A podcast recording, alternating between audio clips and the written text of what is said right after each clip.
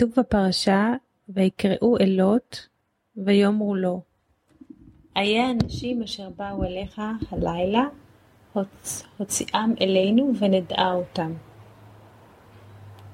מבחינה פנימית, כל הרשעים המוזכרים בתורה אינם אנשים שיש להם איזשהו עסק עם תענוגים גשמיים, אלא עניינם אך ורק בתענוגים רוחניים, דהיינו בהתגלות אלוקות.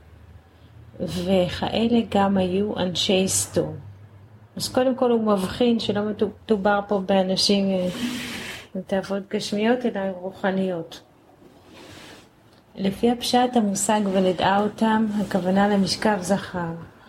היינו שאנשי סדום אשר התנגדו להכנסת אורחים, ושמעו שלא תכניס לביתו בית אורחים, רצו שיוציאה מחוץ לביתו, והם יבצעו בהם את האקט המביש הנ"ל. וינצלו אותם לצורכי מה שכתוב כאן. אולם על פי פנימיות הדברים, העניין רחוק כרחוק מזרח ממערב מן הפירוש הפשטני, אשר לפיו מדובר על אנשים בעלי תאוות בהמיות וכולי וכולי, אלא שיש לפרש על פי הקבלה שזכר משמעותו האור. נקבה משמעותה הכלים והמסכים הממעטים את האור. ומתאימים אותו לתפיסת התחתונים. ובכן, הם רסו בחינת זכר ללא נקבה, היינו את האור האלוקי כשלעצמו, ללא כלים ומסכים שימעטו אותו, כי לכלי יש הגבלה, למשל ספל, כן, יש לו קיבולת מסוימת. וזאת מרוב חשקם ותאוותם לאור האלוקי. מה הסכנה ברק אורות בלי כלים? זה שיש שבירה, זאת הסכנה. אבל לוט לא שחרר להם את האנשים, המלאכים, שבאו בצל קורתו, הוא הציע להם את בנותיו. מה המשמעות של הצעת הבנות אה, תמורת האורחים? הוא עשה חילוף. כאשר המשמעות היא שהסתפקו באור הרבה יותר קטן, אבל זאת הם כמובן לא רצו, הם לא רצו את החילוף. המשותף בין הפשט לפנימיות הוא ששניהם מדברים על אנשים הרוצים למלא את תאוות ליבם. אולם לפי הפשט מדובר על אנשים בהמיים נמוכים מאוד, ואילו על פי הפנימיות מדובר על אנשים שהתענוגים הגשמיים כלל לא נוגעים להם, אנשים גבוהים מאוד, שכל שאיפתם תענוגים אלוקיים. ומה שכתוב לאחר מכן, ויגר אברהם בארץ פלישתים ימים רבים, יש לפרש על פי חוכמת הקבלה שעניין פלישתים הוא מלשון פל שת, כלומר נופל על השת, שכל עניינו ותאוותו היא השת. ועניין שת מוזכר בפסוק, וחשופי שת ערוות מצרים, ישעיהו כ' פסוק ד', ומפרש הרד"ק, רבי דוד קמחי במקום, שת הוא כינוי לאגבות, לערווה. פירוש שאומות העולם המכונים פלישתים, דבוקים באחוריים התחתונות, מקום שמשם יוצאת הפסולת והצואה של האדם. כי מה שהוא זבל אצל האדם הוא מזון אצל הקליפות.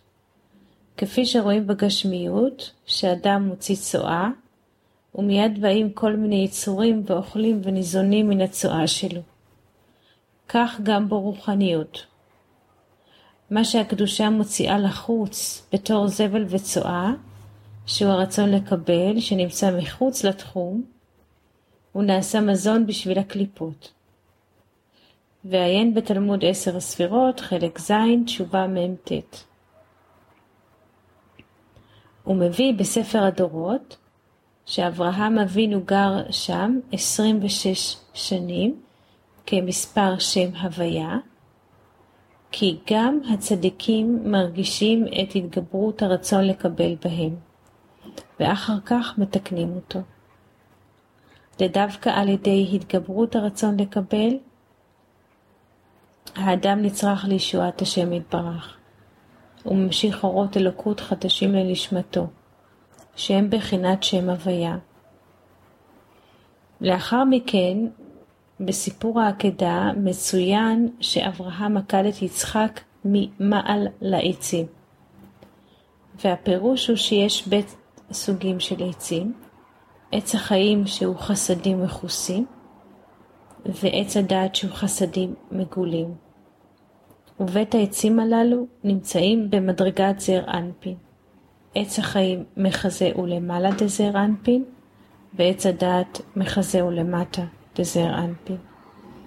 אולם המדרגה של עקדת יצחק התבצעה בקו שמאל. זה ברור למה עקדה ממעלה עצים, כי יש בית סוגי עצים, עץ החיים שהוא חסדים מכוסים, ועץ הדעת שהוא חסדים מגולים. ובית העצים הללו נמצאו במדרגת זעיר אנפין. עץ החיים מחזהו למעלה דזעיר אנפין, ועץ הדעת מחזהו למטה דזעיר אנפין.